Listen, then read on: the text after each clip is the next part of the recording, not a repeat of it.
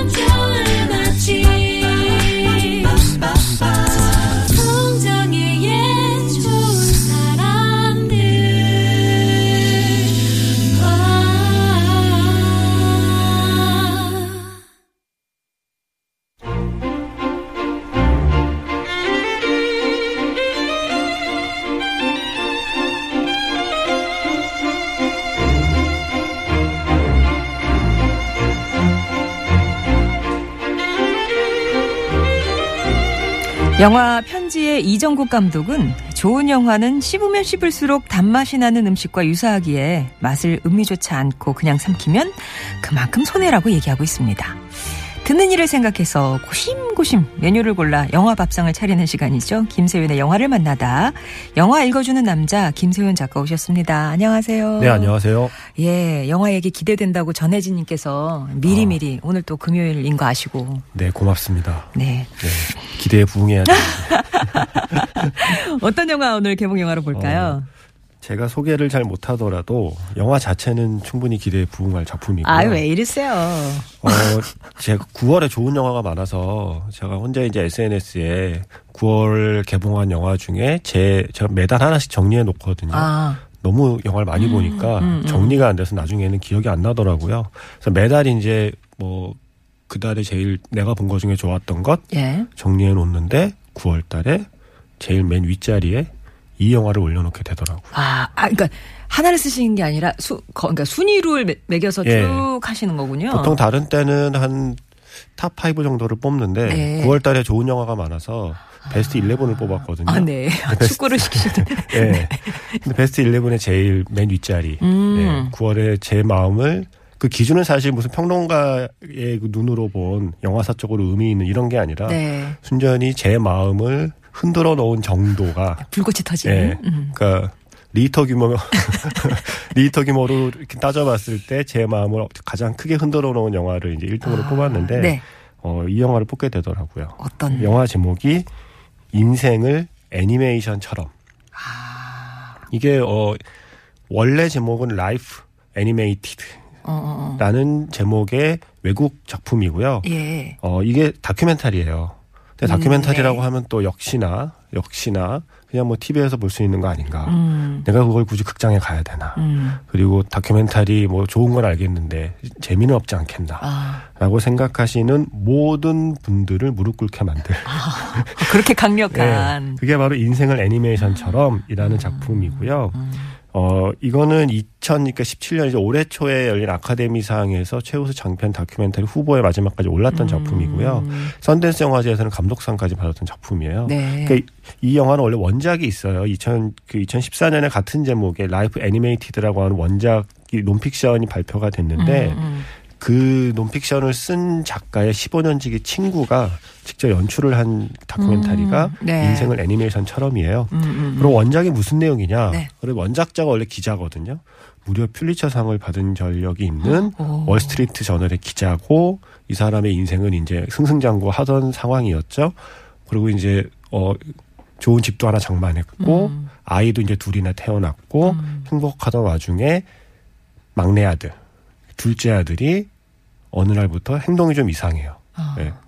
말도 잘 좀 못하는 것 같고 네. 눈을 잘 못 마주치는 것 같고 그래서 이제 전문가에게 진단을 받아보니 자폐라는 증상이 나온 아하, 거죠. 네. 그래서 이게 어뭐 자폐의 증상이 여러 가지라서 예전에 사실 그냥 막연하게 자폐증 뭐 이렇게 그냥 정리를 했었는데 최근에는 자폐 스펙트럼 장애라는 용어를 쓰잖아요. 음. 그 정도로 이렇게 스펙트럼이 넓어서 우리가 자폐의 증상을 되게 한두 가지로만 생각하지만 종류가 여러 가지인데 네. 이, 어, 원작을 쓴 작가의 아들의 경우, 그러니까 오웬이라는 아들의 경우에는 퇴행성 발달 장애라고 이제 어. 그 조금 더 세분화하면 그러한 그, 그런 식으로 진단이 나오는 건데, 그러니까 세 살 때까지는 뭐 다른 아이들과 다를 바 없이 그 잘하다가, 예, 예. 발달하는 것 같다가 갑자기 세 살 무렵부터 모든. 성장이 멈추, 어. 그러니까 일종의 좀 사회가 멈추는 거죠. 어. 그래서 그 과정 속에서 이제 가족에게는 정말 이걸 어떻게 헤쳐나가야 되나 그리고 우리 아들과 어떻게 하면 내가 소통할 수 있을까를 고민하다가 음, 그러던 어느 날 음. 기적 같은 일이 일어난 거죠. 네. 이 아이가 세 살 때 혼자서 디즈니 애니메이션을 보고 있다가 네. 주서버스, 주서버스, 주서버스란 말을 뭐라고요? 네. 바로 바로 정확히 그 제가 말하는 것처럼 한 거예요. 주서버스, 주서버스. 그러니까 주서버스? 이 부모는 혹시 주스를 달라는 말인가? 아. 그래서 주스를 갖다 줘도 싫다고 그러고 계속해서 디즈니 애니메이션의 같은 장면을 도- 돌려보면서 네. 인어공주의 같은 장면을 돌려보면서 주서버스, 주서버스라고 얘기한 거죠. 어. 알고 봤더니 Just Your Voice라는 영화 대사예요. 어. 그러니까 인어공주에서 인어공주가 인간이 되기 위해서 그 네. 저 어릴 때 되게 무서웠던 그 문어 아줌마 아, 그죠, 찾아가잖아요. 그죠. 보라색 문어 아줌마. 네. 네. 근데 그 문어 아줌마가 인간을 마- 인간으로 만들어주는 대신에 너의 목소리를 내나 하는 아. 바로 그 장면에 나왔던 Just Your Voice를 따라한 거예요. 아까 문어가 했던 대사요. 네. 근데 이 아이가 거의 한, 한 3년 만에 처음으로 이제 입을 연 거죠. 근데 그리고 나서 희망을 가졌는데 또 4년 동안 아무 일도 일어나지 않다가 음, 놀라운 일이 일어납니다. 네. 그러니까 그 형이죠. 그러니까 첫째 아들의 생일 파티가 끝나고 음. 친구들 가니까 첫째가 약간 좀, 좀 쓸쓸하잖아요. 그 그쵸. 우울하기도 하고. 네. 혼자 앉아있는 형을 보면서 오웬이라는 아이가 네. 뜬금없이 부모를 보고 형은 음. 정확히 문장으로 네. 형은 어른이 되기 싫어하는 것 같아 피터팬처럼 이러고 싹 사라졌대. 또 말만 던지고 사라졌어요. 네. 그리고 깜짝 놀라서 이 아버지가 그 오웬의 방에 올라가서 어떻게 대화를 시작하냐면 아. 이 아이가 좋아하는 디즈니 애니메이션의 대사를 던졌더니 네. 이 아이가 디즈니 애니메이션 대사로 반응을 하고 오. 그래서 이 아버지가 디즈니 애니메이션의 캐릭터 인형을 손에 끼우고 그 캐릭터가 말하는 것처럼 대화를 시도하니까 아이가 막 술술 말을 해요. 온전한 문장으로 대화를 시작한 거죠. 그러면서 시작된 정말 기적 같은 성장 스토리를 실제 있었던 성장 스토리를 그린 영화가 바로 인생을 애니메이션처럼이에요. 아, 그래서 그렇구나. 그러니까 이 오웬이라는 아이는 그러니까 다- 다른 아이들과는 좀 다른 언어를 사용하는 거죠. 그러니까 예. 어, 우리가 세상과 소통하는 것이 언어라고 한다면 다른 아이들은 우리가 이제 흔히 쓰는 언어를 갖고 음. 세상과 소통하는 법을 배우는 게 흔히 말하는 이제 발달 단계인데 네네. 오웬이라는 아이는 그 발달 장애라는 진단이 나온 상황에서 다른 아이들의 언어를 배우지 못한 거죠. 근데 아. 대신에 뭐- 그러니까 남은 모르는 자기만의 언어를 갖게 되었는데 네. 그게 뭐냐면 애니메이션. 애니메이션. 어릴 어. 때부터 디즈니 애니메이션을 너무 좋아해서 계속 보고 보고 또 보다 보니 디즈니 애니메이션 대사를 통째로 다 외우게 됐고 어. 디즈니 애니메이션 대사로 세상과 대화를 하기 시작하고 디즈니 애니메이션으로 세상을 이해하기 시작한 거예요. 네. 이제 그렇게 해서 성장해 나갔던 실제 이야기를 아버지가 이제 책으로 썼고 15년 지기 친구가 내 친구 아들에게 자폐 증상이 있었다는 건 얘긴 들었지만 아. 이렇게까지 놀라운 스토리가 있는 줄은 몰랐다. 어. 해서 다큐멘터리로 만들었는데요. 네. 작품이 너무나 아름다워요. 그럼 주인공이 그 자폐 소년. 네. 근데 이게 재밌는 게 원작은 그 아이를 키우기까지의 과정을 담은 거잖아요. 네. 근데 이제 이 작품을 찍을 당시에 이제 이 아이는 커서 23살이 됐단 말이죠. 아. 다큐멘터리에 담긴 내용은 디즈니로 세상을 배운 아이가 20살이 돼서 성장하는 것까지는 디즈니 애니메이션의 언어로 성장할 수 있었는데 네. 이제는 그 다음 어. 홀로서기를 해야 되고 어른의 세계를 배워야 되는데 더 이상 디즈니 애니메이션으로는 안 되는 거죠. 일례로 이 오웬이 좋아하는 여자 친구가. 있어요. 네. 네, 그래서 사랑도 고백하고 어. 그래서 키스까지는 했어요. 오웬이. 많이 그런데. 예. 네, 근데 그 다음을 몰라요. 음. 디즈니 이- 우리가 본 디즈니 그러네요. 애니메이션은 딱 거기까지잖아요. 거기까지네요. 그러니까 예. 약간 좀 상징적인 사건인데 디즈니 그 흔히 말하는 우리가 부르는 디즈니 만화로 배우는 세상으로 스무 살까지 성장하는 건 괜찮았는데 아. 이제 남은 인생을 살아가려면 새로운 언어와 그러네. 그 새로운 관계를 배워야 되잖아요. 네. 그래서 영화에는 앞에 디즈니 애니메이션 덕분에 세상과 소통하는 감동적인 이야기에 이어서 음. 이 그 자폐 스펙트럼 장애를 가진 한 청년이 어떻게 홀로서기를 시작하는가를 보여주는 지금 현재의 이야기가 담겨 있거든요. 아. 예. 그 장면이 주는 또 울림도 있고요. 어, 그럼 결국 이, 소, 이 청년이 홀로서기를 해요. 어 그게 사실은 이 영화에서 가장 아름답고 부러운 점인데 음. 어 사실 이게 온전히 부모의 힘만으로 되지는 않- 음. 되지는 않을 텐데 다행히 그러한 자립을 돕는 기관과 시스템이 갖추어져 있는 거죠. 아. 그래서 그런 도움을 받아서 예. 독립을 하고 아. 그러니까 혼자 사는 법을 익히기 시작하는 이야기가 이제 함께 펼쳐지거든요. 네. 어, 영화 보다가 네. 또 펑펑 우셨죠? 엄청 울었죠. 이게 그냥 뭐, 그러니까 뭐, 그러니까 연민의 어떤 그러한 울음이 아니라 이, 이거는 그야말로 온전한 의미의 감동의 그 눈물이었고요. 영화에서 가장 또 인상적인 게 제목이 인생을 애니메이션처럼이잖아요. 네. 애니메이션으로 세상을 배운 소년의 이야기를 하고 있잖아요. 네. 영화 자체도 애니메이션을 활용하고 있는데 이 오웬이 좋아했던 디즈니 애니메이션을 군데군데 쓰는 건 물론 물론 이려니와 오웬이 혼자 상상으로 써내려간 스토리가 있어요. 혼자 혼자 공책에 아. 공책에 써내려간 스토리를 이 감독이 애니메이션으로. 너무나 예쁜 애니메이션으로 음. 단편 애니메이션으로 만들어서 네. 다큐멘터리 안에 넣어줬거든요. 네. 나중에 영화 다 만들어진 뒤에 오웬이 그걸 너무 좋아했대요.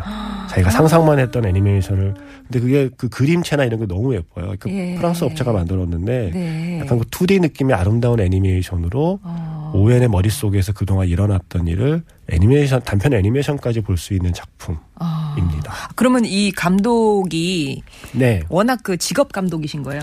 원래 이제 그 월스트리트 저널 기자라고 하는 이 어, 오웬의 아버지와 함께 네. 사실 미디어에서 같이 영상 작업을 했던 감독이고 아. 단편 다큐멘터리로 이미 아카데미상을 받았던 아. 받은 경력이 있는 감독이에요. 예. 근데 그 전에 이제 그 상을 받은 작품도 장애인이나 성소수자에 대한 이야기를 음. 다뤄왔던 본인이 이제 흑인인데 어 본인이 이제 그런 인터뷰에서 일- 일종의 흔히 말하는 셀프 디스를 해요. 음. 나같이 생긴 사람은 10중 8구 감옥에 있다. 그 이제 감독 본인이 그런 얘기를 해요. 음. 왜냐하면 약간 좀 우락부락하게 생긴 흑인이거든요. 그러니까 그 본인도 우락부락하게 생긴 흑인으로 세상을 살면서 겪어야 했던 알 수, 알게 모르게 자기에게 쏟아지는 어떤 그 차별적인 시선을 본인이 알기 때문에 음. 오웬의 입장, 그 아웃사이더의 입장을 나도 어느 정도는 알고 있다. 그래서 어쩌면 이런 작품을 만든 것 같아요. 네. 그래서 저는 이게 다큐멘터리로 분류가 되기는 하지만 음. 애니메이션으로 분류해도 손색이 없는 작품이고 감동적인 휴먼 드라마로 생각을 하고 보셔도 좋을 거고 네. 이건 그냥 실화이고 네. 어쩌면 이런 실화가 우리 주변에 좀 더 많았으면 좋겠다 싶은 음. 실화이고 마지막으로 뒷얘기 하나만 말씀드리면 디즈니 애니메이션 사용 허락을 받아야 되잖아요. 아, 그쵸. 애니메이션을 영화에 그쵸, 써야 그쵸, 되는데 그쵸. 그래서 이제 디즈니 애니메이션의 법무팀을 만났대요. 네. 이 감독이 랑 제작자가. 네. 그래서 법무팀 앞에 이러이런 내용이라 해서 대충 프레젠테이션을 했는데 법무팀 변호사들이 운 거죠. 아. 그래서 이 감독이 살다 살다 내가 변호사를 울리는 날이 올 줄은 몰랐다. 아. 그래서 이 디즈니 그 회사에서도 흔쾌히 자신의 작품들을 사용을 허락했고 아. 나중에 인생을 애니메이션처럼이 공개된 뒤에 한 외국 평론가가 멋진 한 줄 평을 썼어요. 디즈니가 만들지 않은 최고의 디즈니 영화. 음. 예, 음. 그게 바로 이번 주에 개봉한 인생을 애니메이션처럼이라는 아, 작품입니다. 진짜 보고 싶다. 네. 예, 인생을 애니메이션처럼 개봉작게 갖고 오셨고요. 그 오웬이 그 말문을 닫았다가 음, 트게 네. 했다는 그 애니메이션 인어공주 네. 가운데서 노래를 한 곡 예, 골라봤습니다. 이게 이제 그 가재인가요? 네, 그쵸. 음, 거기서 계속 옆에서 이렇게 네. 하는 그 노래잖아요. 세바스찬이었나요? 이름이? 아, 그래 맞아요. 세바스찬. 사무엘 라이트가 부릅니다. Kiss the Girl. percussion, strings, winds, words.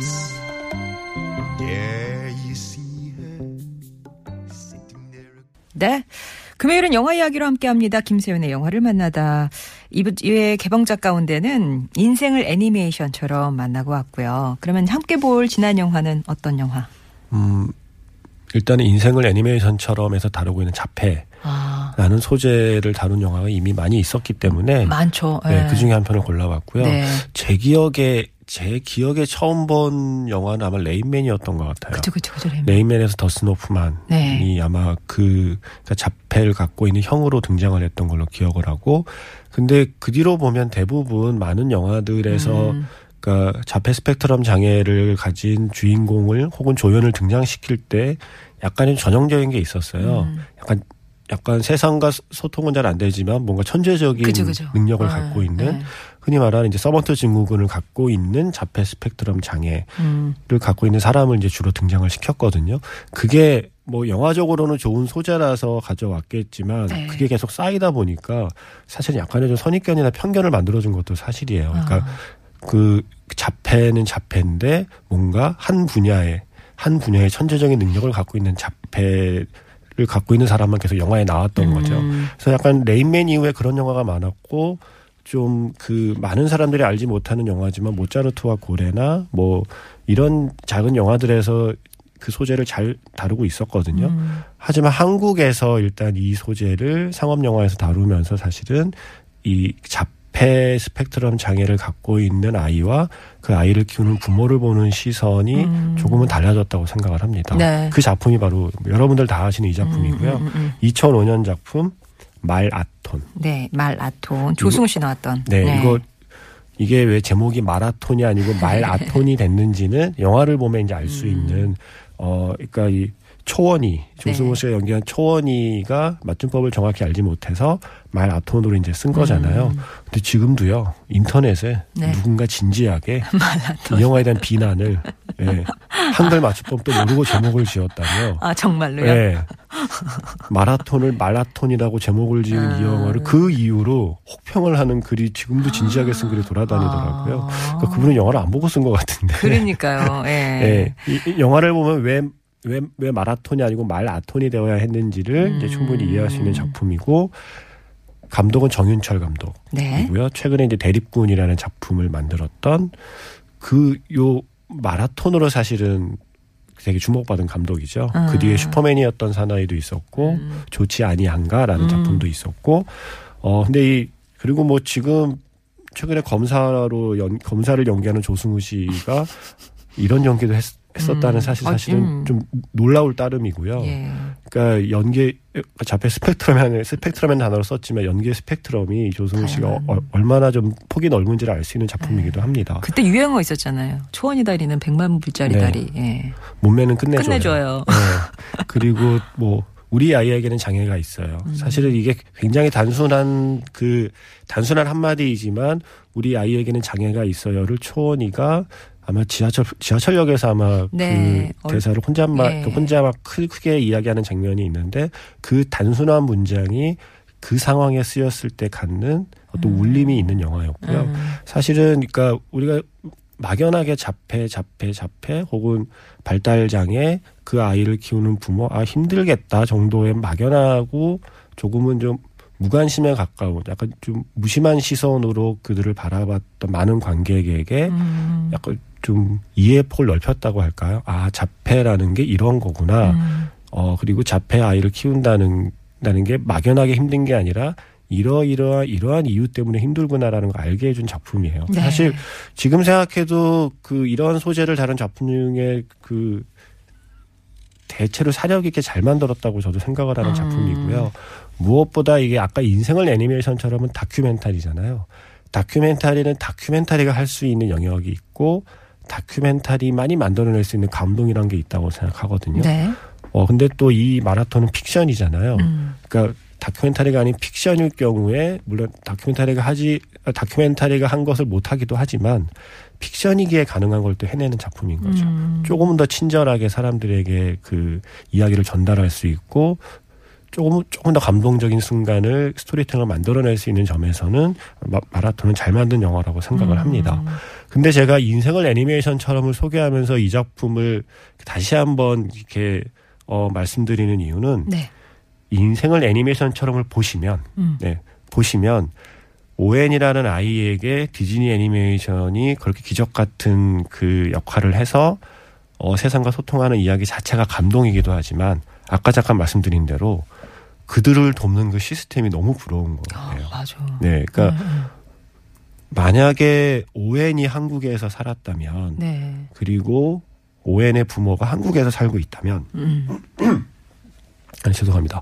그 오웬의 부모가 하- 한국에서 만약에 오- 그 오웬을 키워야 했다면 음. 아이가 디즈니 애니메이션을 보고 세상과 소통을 시작했다고 해도 그 뒤에 23살이 된 지금은 어떨까를 상상하게 되는 거죠. 음.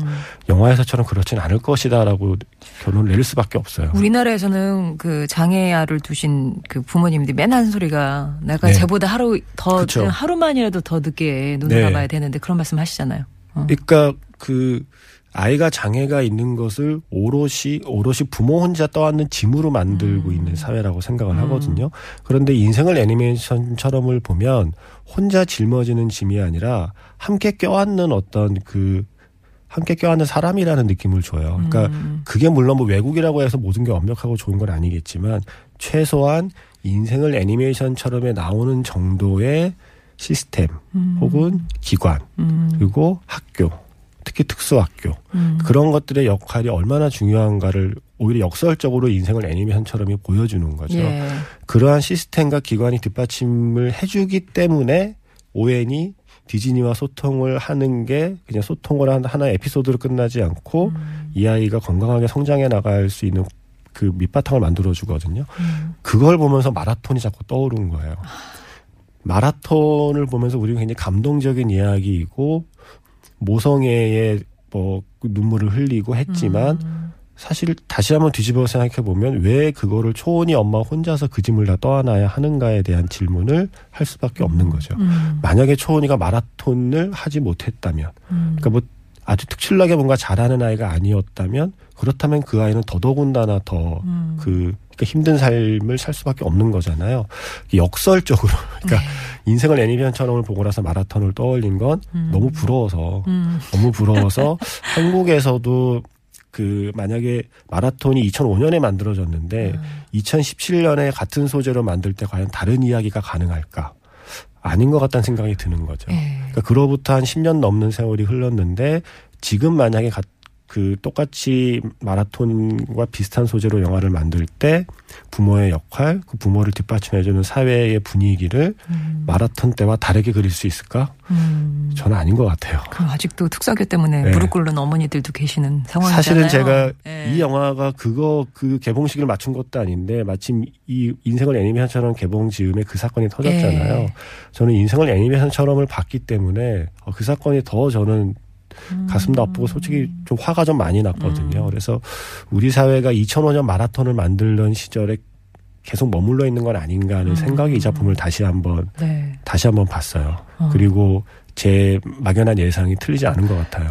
아직도 2005년 마라톤 시절에 머물러 있고 음. 여전히 어 자폐 스펙트럼 장애는 부모 혼자 떠안아야 되는 짐으로 남겨두고 있는 게 아닌가. 음.